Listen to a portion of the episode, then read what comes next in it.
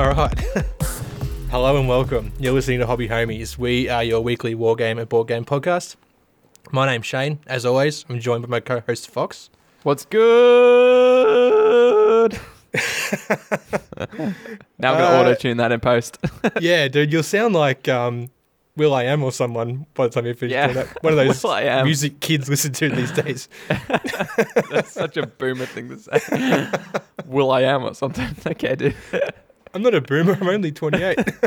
but I do listen Yes. to um, 3AW, so that's probably bringing the age out. Yep.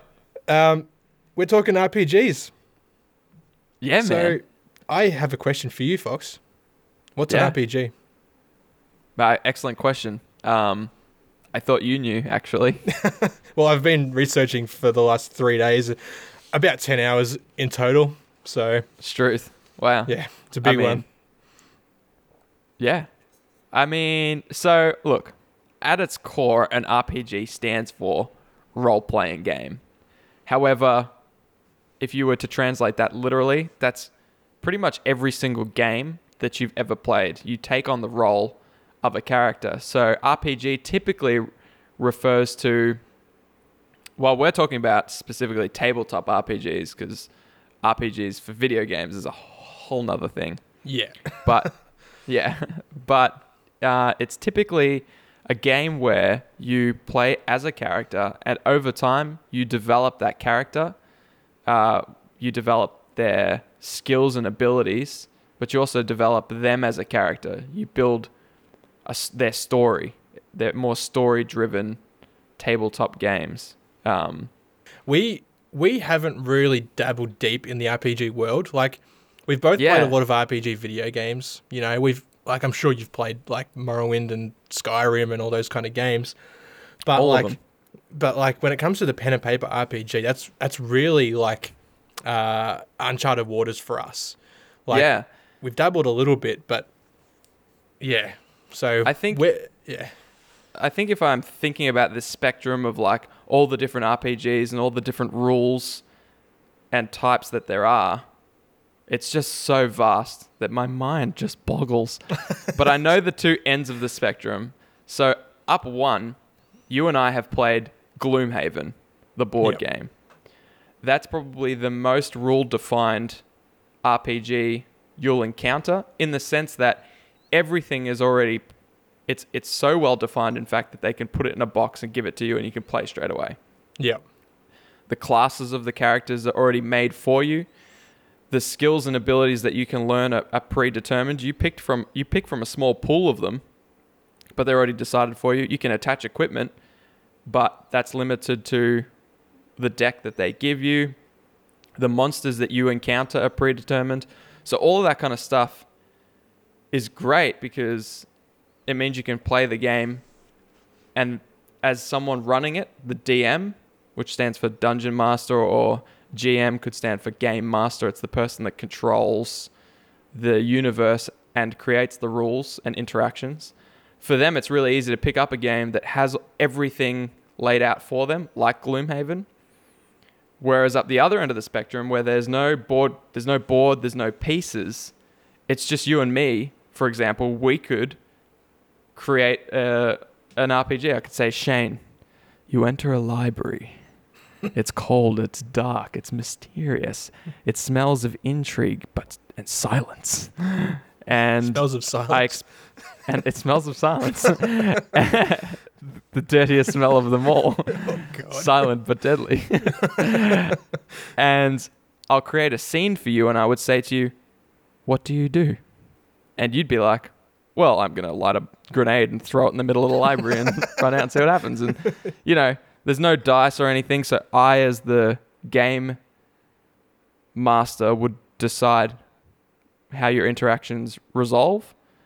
Um, so, yeah, look, I'd be remiss to talk about RPGs and the types of them without talking about D&D because that is the one that people it's almost synonymous.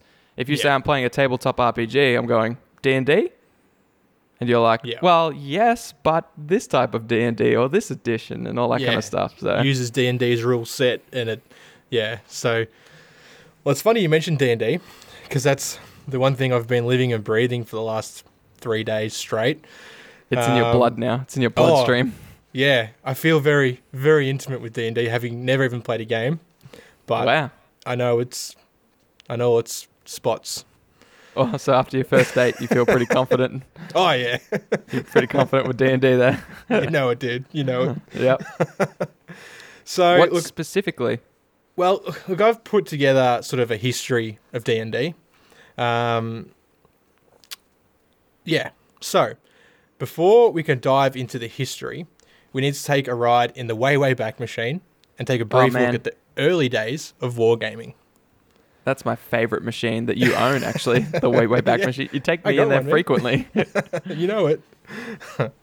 so, the first of the military games is thought to be Wei Hai, which is called Encirclement, a Chinese strategy game later known as Go. okay. A, similar a similar game came to be shortly later called Chaturanga, which is an Indian game system from which they derived chess, and its various versions came about. Ooh. Ch- chess itself gave birth to at least one game, which is more formally depicted armed combat. This was a 1644 design known as the King's Game from one Christopher Weikhmann. It included 30 pieces per side of 14 military types, each with different fixed rate of movement. Like its predecessors, it was pr- played principally for pleasure, but differed by emphasis on the strategic level of war. I just The choked there for a second. yeah. I'm like, what are you doing? so, I, I'm so curious about these early games. Like, are, do they ex- exist now? Like that one you just mentioned with 14 different military pieces. Can I play that now? I'm sure you could look it up. I um actually that's one thing I sort of didn't go on a tangent and start looking into while Yeah, putting good, this smart. together. Yeah. Okay. Um, oh, I'm gonna suss that out and bring that information back to the podcast because yeah. That would be dope, man. To play like one of those first ever. I bet it's terrible, but Oh, it's got to be bad, but Oh, yeah, it'd, be, it'd be cool. It's called the King's Game, so check it out. okay. Um, Alright. the yeah, the first game to break away from chess, however, was invented by Hellwig, Master of Pages, to the Duke of Brunswick in 1780. Wow. Such cool titles back in the What day, What a man. title! I know, right? Master You of say that- Pages. That, I feel like you're the master of pages right now. The oh, I've got enough in front done. of me. Don't Th- call you Shane, master of pages. This game included 1,666 squares, each coded for a different rate of movement depending on the terrain that square rep- represented. Playing pieces now represented groups of men instead of a single soldier, and each unit was rated for different movement.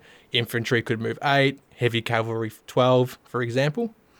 Okay. There are also special rules for such things as pontoneers, which is a, a boat. I had to look that one up because I was like, what the fuck is a pontoneer? Pontoneer. That needs Yeah. its special rules. It sounds very Yeah. special. Uh, and in 1795, Georg Vinturinus, that's a that's a mouthful, uh, That's a military writer from Schleswig, produced a more complex version of Hellwig's game. He modified it in, in 1798 by using a map board that depicted actual terrain on the border between France and Belgium. So that's 1798. yeah, yeah, dude. It goes way back, and like, I know everyone's thinking like, isn't this supposed to be a history on D and D? It is. I just thought we may need a little background context before we before we can really get into it. Until you know uh, about the King's game and whatever the last one you said was. you don't know Uh, about D&D. You think no, you do, that's but that's right. Uh, okay, We so can't- now we'll fast forward to the 1960s. wow, you uh, just jumped 200 years. There weren't oh, playing yeah, games between Nothing, there. ha- nothing happened then. Man, that game was elite. It's like the Warhammer of... Oh, exactly, dude. Exactly. sorry. I don't know if you can hear my Darth Vader um, bottle opener in the background. I forgot I about that when I cracked this beer. Carry on. W- so what year are we in now? We're in 1960, dude. Cool. So the Beatles took the world by storm. Man walked on the moon. The eight-track audio format was developed. JFK had his head blown out, blown off in his, in Dallas, and a young Gary Gygax created an organization of wargaming clubs and founded the Gen Con Gaming Convention. I love that you put all of those in the same tier. You're like, here are all the notable notable events of the 1960s, less the Vietnam War. Got JFK getting his head blown off. Very, very crass, by the way. It happened. And also, someone started some board gaming groups. yeah. now, a little about Gary Gygax. He was born in Chicago, Illinois, on the 27th of July, 1938. They weren't there for long. In 1946, the family moved to Lake Geneva, Wisconsin. Throughout his childhood and teen years, he developed a love of games and an appreciation for fantasy and science fiction literature. At the age of 10, he and his friends played the sort of make believe games that eventually came to be called the live action role play. His father introduced him to fantasy and science fiction through pulp novels, the equivalent of modern day comic books. Uh, his interest in games, combined with an appreciation of history, eventually led Gygax to begin playing miniature war games in 1953 with his best friend, Don Kaye. As teenagers, Gygax and Kaye designed their own miniature rules with toy soldiers with a large collection of 54mm and 70mm figures, where they used small firecrackers to simulate explosions. Amazing. I'm just surprised they didn't blow their fingers off or something, man. Maybe they did. You don't need them. You can. Uh, I always uh, run that situation in my head. I'm like, what happens if I lost my hands? Like I Oh. couldn't play computer anymore. I'd be like, I'd, my life's basically over. I'm like, no wait, I could still roll dice, move models With your Like, stumps? I'd- yeah, with my stumps. I'd put like hooks, you know, like the craps table mover things. Yeah. I'd just put those on. I'd have so many different like handles, and I'm like, you Oh, know what? I could probably still war game with it, or I just Yeah. like tell someone what to do. Be like, Shane, Yeah. can you just move that eight inches? No, no, no, thirty degrees. I said thirty degrees. God damn Not it, Shane. 27. Damn it, Shane. Anyways, yeah, True. carry on. By, by the time he reached his teens, Gygax had a voracious appetite for pulp fiction authors such as Robert Howard, Jack Vance, and H.P. Lovecraft. Gygax was a hmm. mediocre student, and in 1956, a few months after his father died, he dropped out of high school and joined the Marines.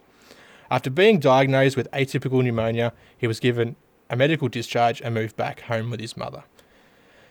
Shortly after his return, a friend introduced him to Avalon Hill's new wargame, Gettysburg. And Oh, Gygax yeah. soon became obsessed with the game, often playing marathon sessions once a week or more. I've actually played that Gettysburg. Yeah? yeah, yeah, by Avalon Hill for sure. Yeah. Oh, I want to expand, but that's a that's a whole story, and I, I feel like I don't have time for that we'll put it in the pile. I'm so yeah. Put it in the pile. All right, it's over here. Carry on.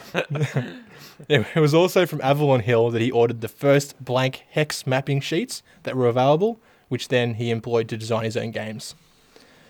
About the same time as he discovered Gettysburg, his mother reintroduced him to Mary Jo Powell, who had been known who he had known from his earlier childhood years. He was smitten and after a short courtship persuaded her to marry him. So it was funny when I was researching this, I'm like, did they really have to add persuaded her to marry him? Like she had to be convinced? I mean, I don't know, dude. yeah. I mean, Um, I feel like I feel like technically we've all persuaded the women. Persuade is an That's true. interesting word. Is it persuade or tricked? I mean, he was a war gamer. yeah. True. Yeah, I mean, depends Yeah. who you ask. The young couple briefly moved to Chicago, where Gygax worked as a shipping clerk and- at Kemper Insurance and studied anthropology at the University of Chicago. Despite his commitments to his job, raising a family, school, and his politic- political volunteerism, Gygax continued to play war games. It reached the point that Mary Jo, pregnant with their second child, believed he was having an affair and confronted him in a friend's basement, only to discover him and his friends sitting around a map covered table. I Oh, just think bro. that's hilarious. Like, are you cheating on me? And he's just like, what? There's like a handful of dice and fucking little miniatures on the table. Dro- drops the dice on the ground and rolls sixes. yeah. Bro, that's relatable. It's like, where are you sneaking out to every night? Pretzel crumbs Um. all down his chest and shit. It's like, yeah, I'm cheating on you. War games. War games. Yeah. The answer is yes, it's just not with a woman. I'd, th- I'd say if uh, if your boyfriend or, or husband plays war games, they ain't going anywhere. Don't worry. Yeah, I, don't worry. Yeah, you, you got them locked down. Don't worry. Yeah.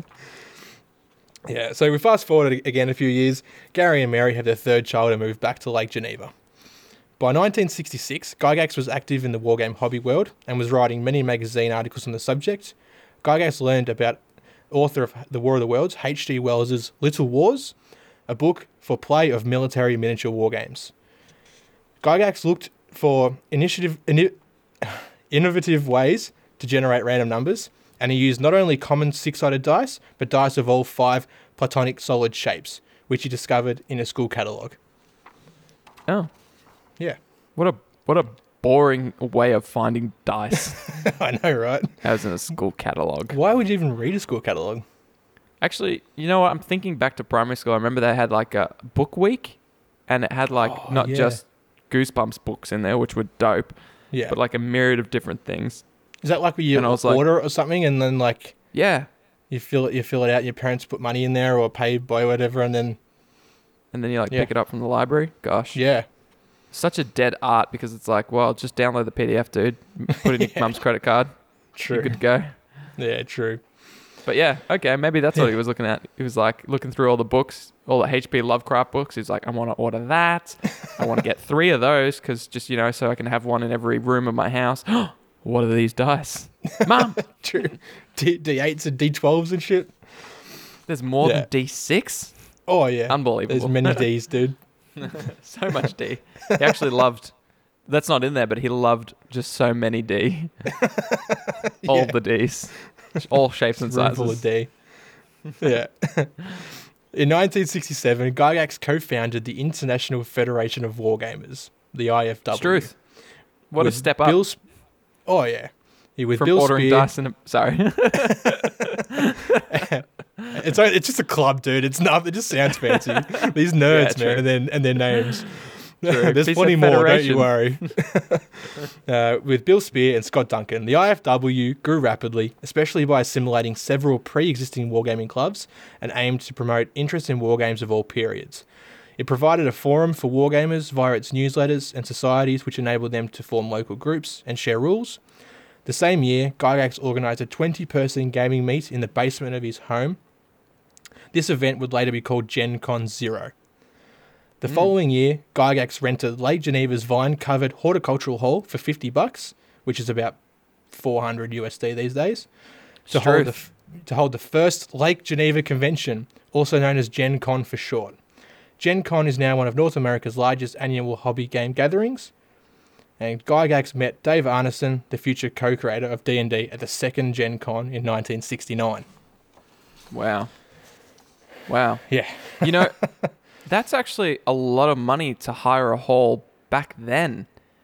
400 USD. Oh, um, Yeah. oh, my- I just saw you on the camera take another swig. I tried to analyze which beer you had, but still, still no luck. You gotta wait, dude. Because, like, I think you could hire a hall. In fact, I know you can hire a hall for one day for about 300 bucks Mm. Australian, which is what's like 200. Yeah, it seems expensive, but it was for a convention. They paid it. Yeah. So maybe it was a big haul. Was it over multiple days? Yeah, Who knows? Anyways, it seemed expensive. Yeah.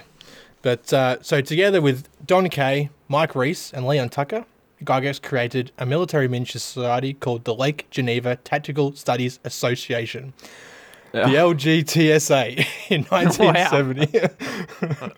with its first You're right. headquarters in Gygax's basement. Shortly after, Robert Kuntz and Gygax founded the Castle and Crusade Society of the IFW. Sorry, I'm gonna That's- I'm gonna need those names again. It was um, Robert Kuntz.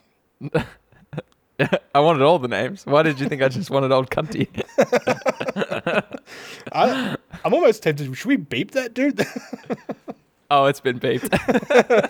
it's his name though. Uh, no, it was. And then I, I changed it. I took um, creative license over it, and then I made it something it should never have been. I'll beep All right. Late October 1970, Gygax lost his job at the insurance company after almost nine years.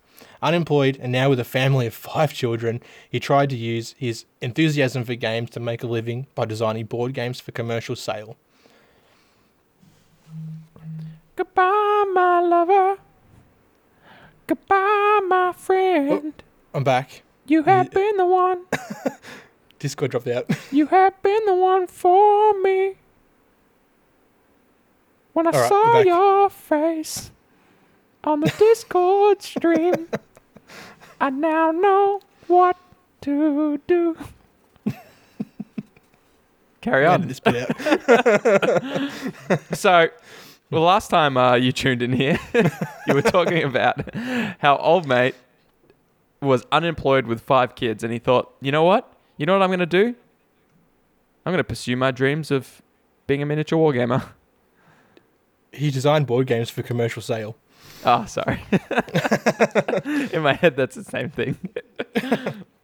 Though this proved unsuitable when he only grossed 882 US dollars in 1971, which is about Oh. 5600 bucks nowadays. So he Not- sort of struggled that year. For sure. Um, Yeah, so he began cobbling shoes in his basement, which provided him with a steady income and gave him more time for pursuing his interest in game development. So that's when they used to fix shoes back in the day. Now we just throw them out. well, I mean, it's another story. You know what? There are still cobblers. I watched a guy fix a shoe once. We'll, we'll get to that some other time. That's more of a beers and banter thing. Yeah, yeah. Bring it up in beers and banter, dude. I'll put it on the pile. I'll put it on Yeah. the pile. Yeah. Okay, 1971. He began doing some editing at, at work at Guidon Games, a publisher of war games, for which he produced the board games Alexander the Great and Dunkirk, the Battle of France. Earlier Nice. this, that same year, Gygax published Chainmail, a miniatures war game that simulated medieval era combat, which he had originally published in the Castle and Crusade Society's fanzine, The Domesday Book. Guidon hmm. Games hired Gygax to produce a wargaming with miniatures series of games, and a new edition of Chainmail in 1971 was the book was the first book in the series. The first edition of the book included a fantasy supplement of the rules. These comprised a system for warriors, wizards, and various monsters of non-human races, drawn from the works of J.R.R. Tolkien and other sources. Nice. Yeah. He's got some good sources. Yeah. H.P. Lovecraft and J.R.R. Tolkien. Oh mean, yeah. Guy Gag, you're winning me over. For a small publisher like Guidon Games, Chainmail was relatively successful, selling about 100 copies per month. Wow. It is believed that Dave Arneson adapted the chainmail rules for his fantasy Blackmoor campaign, and in late November of 1972, Dave and his friend Dave Megarry, inventor of a board game called Dungeon, that's Dungeon with an exclamation mark on the end, traveled to Lake Just in case Geneva You didn't know. to, sh- to show their, their respective games to Gygax in his role as representative of Guidon Games. Gygax saw potential in both games and was especially excited by Arneson's role playing game. Gygax and Arneson immediately started to collaborate on creating the fantasy game, which is the role playing game which was renamed into Dungeons and Dragons by his then wife's suggestion. oh, the wife coming oh. up clutch. yeah. Oh, yeah, dude. Two weeks They're after persuading- Arneson's Blackmoor demonstration, Gygax had produced a 50 page set of rules and was ready to try on his two eldest children. His, in, in a setting he called Greyhawk, this group rapidly expanded to include Don Kaye, Robert Kuntz, and eventually a circle of players. I know, man. Every time I'm, I wrote it, I'm like, this guy's name, like, I mean, back then it would have been fine, right? he's German. It's spelled, it's spelled K U N T Z. it's not any better. we'll have to put the explicit. Oh, we, we put that on all, all That's on them. every episode. yeah, yeah. Uh, so Gygax sent the 50, the 50 pages of rules to his wargaming contacts and asked them to playtest the new game. Gygax and Arneson continued to make to continue to trade notes about their respective campaigns, and the final draft, however, contained changes that were not vetted by Arneson, and Gygax's vision differed on some rules details Arneson had preferred. Mm. Based on the feedback he'd received, Gygax created a 150 page revision of the rules by mid 1973. Several aspects Hold of up. the system, How many pages? 150 pages. Okay. Yeah, that 150 makes page sense. revision. Yeah, so it went from 50 to 150. I think that's the interpret Mm. here. Yeah, Wow, that is Yeah. that's Big old- Wow. big old book. Several aspects of the system governing magic in the game are inspired by the Dying Earth stories of fantasy author Jack Vance. Notably, that magic users in the game forget the spells that they have learned immediately upon casting them and must restudy in order to cast them again. The system as a whole drew upon the work of authors such as Robert E. Howard, Tolkien, Bram Stoker, and others. He asked Guidon Games to publish it, but in the volume, but the three volume set uh, in a labeled box was beyond the scope of the small publisher. Gygax attempted to pitch the game to Avalon Hill, but the largest company in wargaming did not understand the new concept of role playing and turned down the offer. Oh. Jokes, jokes on them, right? Yeah, legit. Yeah. You know, um, you mentioned someone Bram Stoker just then. You said Yeah. he was drawn on the. Inf- I was like, I've heard that name before. That is the person that wrote Dracula.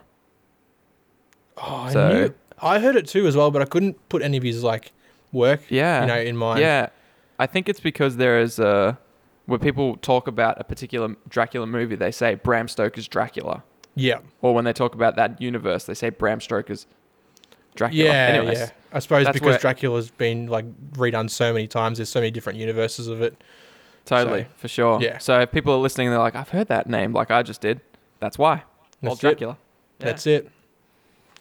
Gygax left Guidon Games in 1973 and in October, with Don Kaye as a partner, founded Technical Studies Rules, later known as the TSR Incorporated. The two men each invested. I told you, man, they love their bloody acronyms and shit. Don't they? Don't they? The two men inv- each invested 1,000 US dollars in the venture. That's in 1973 too, so I didn't even exchange it for nowadays money. It's probably Um, about six six thousand dollars. Probably, probably a fair bit. Yeah. Um, in venture in order to print a thousand copies of Dungeons and Dragons. They also tried to raise money by immediately publishing a set of wargame rules called Cavaliers and Roundheads, but sales were very poor. Mm. When the printing costs for Dungeons and Dragons rose from 2,000 to 2,500, they still did not have enough capital p- to publish it. Worried that other playtesters and wargamers now familiar with Gygax's rules would bring a si- similar product to the market first, the two accepted Yeah. an earlier offer in December 1973 by game playing acquaintance Brian Blume to invest $2,000 in TSR to become one equal third partner. oh, excuse Wow. me. You're right. Blume's investment finally brought the financing that enabled them to publish D&D. The first commercial version of D&D was released by TSR in January of 1974 as a boxed set. Sales of the hand-assembled print run of a thousand copies, put together in Gygax's home, sold out in less than a year. And in uh, 2018, the first printing of the box set sold at auction for more than 20,000 US dollars. Struth. They could hire so many halls for that money. So many. that was in 2018, dude. So, yeah. I mean, you can still hire a few, but Yeah, that's true. You hire one or two. imagine coming across something that was that old though, like especially Man. yeah, it's crazy. You know what? I bet I want. We've got a, a wargamer in our Discord, Foggy Highway. I wonder what his oldest piece of wargaming thing is. that'd be good to know. I mean, we'll have yeah. to hit him up and ask him. Probably not quite that old, but I mean, he's- he's been around. He's been around. Yeah, yeah, man. At the end of 1974, with sales of D&D skyrocketing, the future looked bright for Gygax and Kaye, who were only 36. However, in 1975, Kaye unexpectedly died of a heart attack. He had not made any Struth. specific provi- Oh yeah, he had not made Wait. any specific provision. Sorry, who? Who did? Kaye, You his Kaye- Don Kaye. his uh, Gygax's Oh, Don Kaye. childhood friend. Yeah, Gygax's best mate. yeah. Oh man, Gygax would have been devastated. Oh man, no doubt. Because I was like, this Donkey guy, like every time Gygax went to a new project or a new whatever, Donkey was right there. Damn, man. I'm sad That's it, him. man. Side by side. 36, lost your Yeah. best friend who you've done his. Yeah, you mentioned Donkey when he was just like, I mean, like teens, I think. Yeah. yeah. Wasn't it Donkey that they were just like playing? Yeah, wow, wow. Yeah. I'm blown away, man. I feel like I've just Yeah. watched a TV series and one of the main characters just died. True. Damn. Yeah. he had not made any specific provision in his will regarding his one third share of the company, simply leaving his entire estate to his wife Donna. Although she had worked briefly for TSR as an accountant, she had not shared her husband's enthusiasm for gaming and made it clear that she would not be having anything to do with managing the company. Gygax characterized her as, quote, less than personable. After Don died, she dumped all the TSR materials off on the front of my porch. It would have been impossible to manage a business with her involved as a partner. End quote. Fair enough. Yeah. At least she didn't After- try to like ex- extort the business or anything like that. She just said, "I'm done. You do it. Oh, You do it." Yeah. After Kaye's death, TSR was forced to relocate from Kaye's dining room table to Gygax's basement. Uh, in July 1975, Gygax and Blume reorganized their company from a partnership to a corporation called TSR Hobbies. Gygax owned 150 shares, Blume owned the other 100 shares, and both had the option to buy up to 700 shares at any time in the future. But TSR had nothing to publish. D&D was still owned by the three-way partnership of TSR Incorporated. And neither mm. Gygax or Blume had the money to buy out Kaye's wife. Oh. Blume persuaded a reluctant Gygax to allow his father, Melvin Blume, to buy Donna's shares, and those were converted to 200 shares into TSR Hobbies. In addition, Brian, fought, Brian bought another 140 shares. These purchases reduced Gygax from the majority shareholder in control of the company to a minority shareholder. He effectively became Blume, Blume's employee. Oh boy. Yeah, took it pretty hard there, I think. Yeah, for sure. Like the thing you built, you can't afford to be the owner of. Yeah, and you just start watching it it either dies or someone else takes over man yeah. not long Yeah. after your best mates just died struth poor Gygax. Oh, pretty rough, man. man someone should make a movie out of this You, you nearly could, and like, we'll, we'll, we'll Yeah. kick up. yeah, okay. I got, I got more. I got more. yeah it's spicy i'm excited about the time frame too i don't know if you're going to talk about some of the stuff that happens in 1975-ish but well, I'm- let's see what happens You- You'll see. So Gygax wrote supplements for the original D&D game, and in the same year he created a magazine, The Strategic Review, with himself as the editor. But wanting a more industry-wide periodical, he hired Tim Kask as TSR's first employee to change the magazine into the fantasy periodical called The Dragon. The mm. Dragon debuted in 1976, and Gygax com- commented on it on its success years later. At no time did I ever contemplate so great a success or so long a lifespan. In TSR, sorry, in 1976, TSR moved out of Gygax's house and into its first professional home, known as the Dungeon Hobby Shop. nice D&D would go on to change the face of gaming, giving video games, still yet to be invented, many of their signature themes. Though frequently the butt of jokes, such as a cliche nerdy pastime, the game's fans are legion, counting Dame Judi Dench, Stephen Colbert, Mike Myers, and Vin Diesel among them. Mm. Now these are just the early. Oh yeah, he loves it, man. the diesel train yeah for Oh, sure yeah. Now these are just the early years of Gary Gygax, the father of role-playing games. D&D has still so much more growing to do throughout its various editions, supplements, AD&D, and Gary's untimely death in 2008 at the age of 69. These later years deserve an episode dedicated to their own. yeah Yeah. So that Man. was um, that's something I put together. So sources from the Historical Miniatures Gaming Society, Dungeon Master, The Life and Legacy of Gary Gygax, Gary Gygax, King Nerd, Trials, Triumphs, and Trivialities, number 131, A Brief History of Role Playing. yeah Yeah. man there's so much in there um, oh man, that yeah, and that like that's only the early stuff, man. Like if I had have gone through the the entire history of D&D, like it, this would be like a 10-hour podcast. oh for sure I can't Yeah. talk that long. I don't know, man. That's uh, I remember when you you were you were telling me about it. You were like, you know, you know, at at, at the start, you're like, oh yeah, I'll just look into like the uh, history of D and D, and then like a day later, you're like, okay, so I was I don't know, I was spent like three hours and and you were you were so excited to talk about it, and I was like, I mean, in my head, I'm like, is it, is it that interesting? But damn, dude, it's like a freaking it's like a freaking drama. yeah. You know? Yeah. There's there's this dude who at one point is unemployed with five kids and a wife that sounds oh no, his wife was fine. It was old uh I forget his name. Don Kaye. Don Kaye. Yeah, his Don wife. was Kaye. no good. yeah, she was no, no bueno. Yeah. No bueno on that one. But uh yeah, and then and he made like a couple grand for an entire year to support his family Yep. to trying to pursue his dream and then that failed. Oh man, dude. What a story. Man, yeah. Like there's just there's just so much and I had to leave out so much too. Like um yeah, so look I, I hope you guys as listeners enjoyed that. Like that was the first time we've done a deep dive on some sort of particular topic. And I know I sort of wrapped it up quickly at the end there, but like I just keep going for hours if I if I really Yeah. could. it's so, so Yeah. interesting and for someone like me who who never played D&D, barely touched uh, RPGs, I I couldn't not keep researching. You know, like I just didn't know where where to draw the line. Like, um, yeah, yeah, fair enough. I think I le- yeah, it, I think you've left it at a um, really good turning point for D and D. That 1975, 1976 timeline.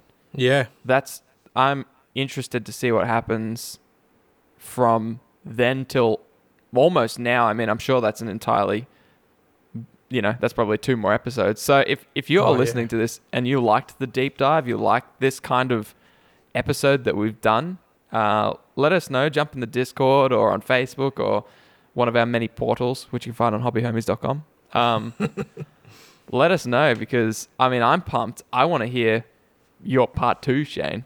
I want to hear what Oh, happens next. Yeah, I'll need a month to get ready for it at least. yeah. I think in 1975, I feel like games at it was it must have been around then that Games Workshop went and bought started buying copies of Dungeons and Dragons. I think I think it was. Yeah, I got a feeling it was. I didn't even touch on the the whole um, crossover there. Um, Yeah. because I Because- think like yeah, where where I've sort of left it now is they Dungeons and Dragons was like just picking up. Like it finally Yeah. got the the break that it sort of needed. Um, yeah. you know, they got to open their own like hobby shop. Um, they're not doing it from their kitchen table and garage anymore. Um, Yeah. yeah, yeah. Um, I can't remember which year that Games Workshop obtained the official distribution rights to Dungeons and Dragons. And you said TSR, and I'm pretty sure Games Workshop. Oh man, I'll, I'll leave it for next time, but I'm pretty sure at some point Games Workshop buys a lot of the rights that TSR has Okay. which I Yep. actually I didn't actually I read this separately because there was at one point where I was trying to find out how Games Workshop started it for one of our episodes, Yep. and I can't quite remember why. But those two things, Dungeons and Dragons and TSR, sunk in my head as like a big turning point for Games Workshop that took them from a board gaming shop to an enterprise. Yeah. And when yeah. you said you started talking about 1975, you said TSR. I was like, hang on a minute. At some point, Games Workshop comes in here and, and something big happens. So maybe we'll Yep. hit that up in part two. And it'd be interesting to see because that's a big crossover for us because we oh yeah. we're all about Games Workshop stuff here. 40k Age of Sigmar, all the games we play. Yeah. Um, it's just interesting to hear the Dungeons and Dragons crossover into that. So yeah, man, Hell yeah, dude. I almost don't. I don't care. I want you to do a part two. We'll see how it goes. Whatever We'll happened to old- the listeners enjoy it. Whatever happened to old KUNTZ? Where'd he go? I don't know. I think he just vanished into the background, dude. Oh wait, I think when ah, I think Gygax left with Don Kaye to start up their own thing, and they they left. They must have left him at the uh, the previous thing. Yeah, but he was uh, he was also a playtester as well. He was one of their like gaming buddies, I think. Hmm. So that he might have just been a dude they knew at like at their local hobby shop or something. Yeah. Okay. Um, yep. yeah, Man, that's crazy. To lose your best Yeah. friend at 36, the person you've just done life with. yeah, I know, man. And like even even Gygax too. Like he died young, like sixty nine. It's true. Yeah, that's a spoiler alert there. So I was gonna say, dude. wow. It was in well, we know- 2008. 2008. Yeah. Damn. yeah, he It had feels an, recent. Yeah, he had an uh, abdominal aortic aneurysm. It's. Um, yeah, so it wouldn't wouldn't be fun. How old um, was he? Sixty nine. Mm, nice. Mm. I was waiting. I was wondering how long it'd take you. I would have woken up at, if I didn't pick it now, I would have been woken up at 3 a.m. and been like, yeah. I gotta text Shane. Nice. Nice. Yeah. Yeah. It, it's funny, like man. as I was reading it, I've written down just a couple of like little facts here. Uh, that was one of them, but um, he actually received a lot of death threats regarding D and D from like Wow. just randoms, man. And he always had either a 357, a 9 millimeter, or a 45 caliber pistol in arm's reach, because Holy like all the damn. death threats he used to get, and like I just feel like, what what have you got death threats for this guy? And it makes you think of like people that would like get so upset about edition changes and stuff like that. And Yeah. um, you know, rule, I just imagined like 40k like rules get nerfed, and then the guys that write the rules get death threats and stuff because their armies now are compatible. Y- yeah, it's so. that's it. The ninth edition uh, death threats. yeah, yeah, What do you mean Space Marines have two wounds apiece? true. Death threats. You know what? It's so difficult to cast my mind back to an era I never lived in. Yeah, But like now, death threats are super common because everyone's on Twitter. So it's like uh, easy. I'll just DM this person and say, "I hope you die" with a fake account Oh, anonymously but he would you have know. got like letters in his mailbox, man, or like to his house. Yeah. Maybe pe- even so maybe people- emails like at the at the later years, but like yeah. Yeah, it's pretty um It's different when it comes to your house where you live because you're like, well, the person that just threatened to kill me knows where I live. yeah. Yeah. But I would have thought in my head that back then, when this was the only version of this game, right? D and D didn't exist before this. You would just be so thrilled that something existed at all, you Yeah. know. But I guess the fans, because they were so small, the fan base was so small, they would have been that much more ferocious, you know. Oh, they would have But- taken it almost personally too, man. Like Yeah, So- you know, it's not like 80,000 people worldwide where you're like, yeah, some people are going to hate it, but the majority love it. That's why you do well. yeah. You know, I wonder if you're talking about just thousands of people as opposed Yeah. to Yeah. tens of thousands for a war game, you know? Yeah, that that that's right. And like they you know, they started by he he would send out the rules to his like playtesters and that and the only way they could have done it back then was like slap it all in the post and mail it. And imagine mailing like a 50 page little thing out like Yeah. you know, we think easily nowadays I'll just email a, a PDF or whatever, no, Totally. no worries. Um, Yeah. But like back then, and, and he was sharing notes with um, he was sharing notes with Arneson like through their, their different campaigns from their different groups. Like yeah. again, they're just posting stuff to each other. So this stuff takes a long time. It's not like if me and you were to do the same thing nowadays, we could play a game on one night, jump on the, and then write an email to each other, and then done. Like Yeah, dude. it's all contained in that one day. Legit. Like, we could play, we could test play a game in the more, even now in COVID times where we can't even see each other, we could jump in Discord, do a video chat, play through a campaign together, go have lunch. I might write some revisions for the rules, email it through to you as a PDF. You read it and you're like, hey, cool, man, let's hit it again tonight. You know, we, Yeah. we can play two games, revise rules all in the 24 hour span. Whereas he would have had to, you know, send a thing out that took X amount of days, let's say five, best case scenario, to get there.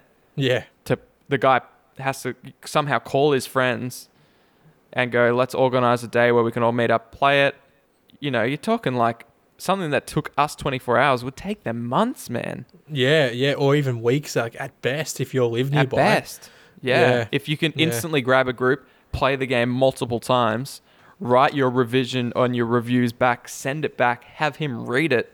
Yeah, Yeah, man, that's wild. yeah. Gosh. We're It's so lucky. No, like, no wonder it, it ta- sort of like. I mean, I'd say it takes them so long, but like, I mean, it probably took them in total of like, like what, like three or four years, I think, to sort of go from that chainmail, um, almost like beta, and then changing it up and, and going into to what D and D eventually became. Um, yeah. yeah, which is impressive. But when like it's your life, which it would have been, Yeah. he would have found Oh, a way. yeah. It'd have been like, yeah, I could post it and it might take five days, or I could just drive a measly six hours and drop it off to someone because England's small. Wait, I never American, even asked. It's American, right? Yeah, that's Yeah, how. GW got it. Yeah, they were, were in Wisconsin. Um, that was where Lake Geneva. That's where they sort of lived. Yeah, yeah. that's right. I think that that has something to do with it too. GW. bridging- I do remember reading something. They had one of their employees from one of GW's employees. I can't remember his name, but he was their gateway into the United Kingdom. Um, Yeah, that's how they Well, got D and D into the UK. Yeah. G. It, I think Games Workshop was the way that D and D got into the UK. Yeah, I think they knew someone that worked there, or, or they they managed to make some sort of connection, which was um, Yeah. obviously, you know, one of the best things for them. Like, because yeah, I think it Yeah. was this person you're talking about was the one that started the relationship, and then Games Workshop was the only importer of TSR stuff.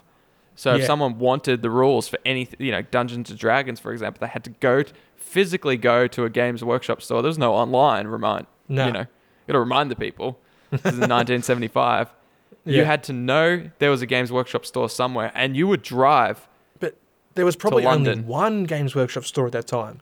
There You know, was, like- dude. When they first started importing it, there was. Yeah, so it's like the the Games Workshop store. Like, Yeah. so it's not even like uh, I've got one that's an hour from me or like thirty minutes from me, which nowadays like it's pretty much one in like in Australia. There's one within two hours of no matter like where you live, unless you live in like the middle of Oh, the yeah. desert. Yeah. But like any major city, you've got one within two hours drive, which sounds probably like a lot to people like Final Dinosaur and, and other overs and international listeners. But Yeah. that's, that's the far, it's down the road in Australia. yeah. it's only yeah. down the road. Yeah, so- Absolutely. Yeah. I don't Yeah. think they opened. I don't know if Games Workshop even opened. Oh, anyway, so we'll, we'll talk about that in our next one because there's like, yeah, a huge tie in there. yeah, with when yeah. they Good Bought crossover. Dungeons and Dragons, imported it, opened their first actual retail store, all that kind of stuff. It's it's a history all of its own. So yeah, Yeah, thanks for thanks for doing all that, man. That was dope. that's all right. Thanks for listening, you guys, and you, Fox. no, no worries. Anytime. I was actually, um, I felt like a, a listener when you were talking about bringing this information. I was like, well, uh, you know, for once, I'm not preparing anything. I mean, I'm just coming in with a couple beers and I get to listen to the history of D and D yeah, before everyone else. I felt like uh, I had exclusive listening rights. So, yeah, man, that's cool. That's dope. yeah. It was fun. It was actually really fun to do the res- excuse me, do the research and and like, oh man, like I was talking to you earlier today, and I I reckon I put ten hours into that, like just reading stuff and different websites and different like articles and and different. Oh, It's just because so much.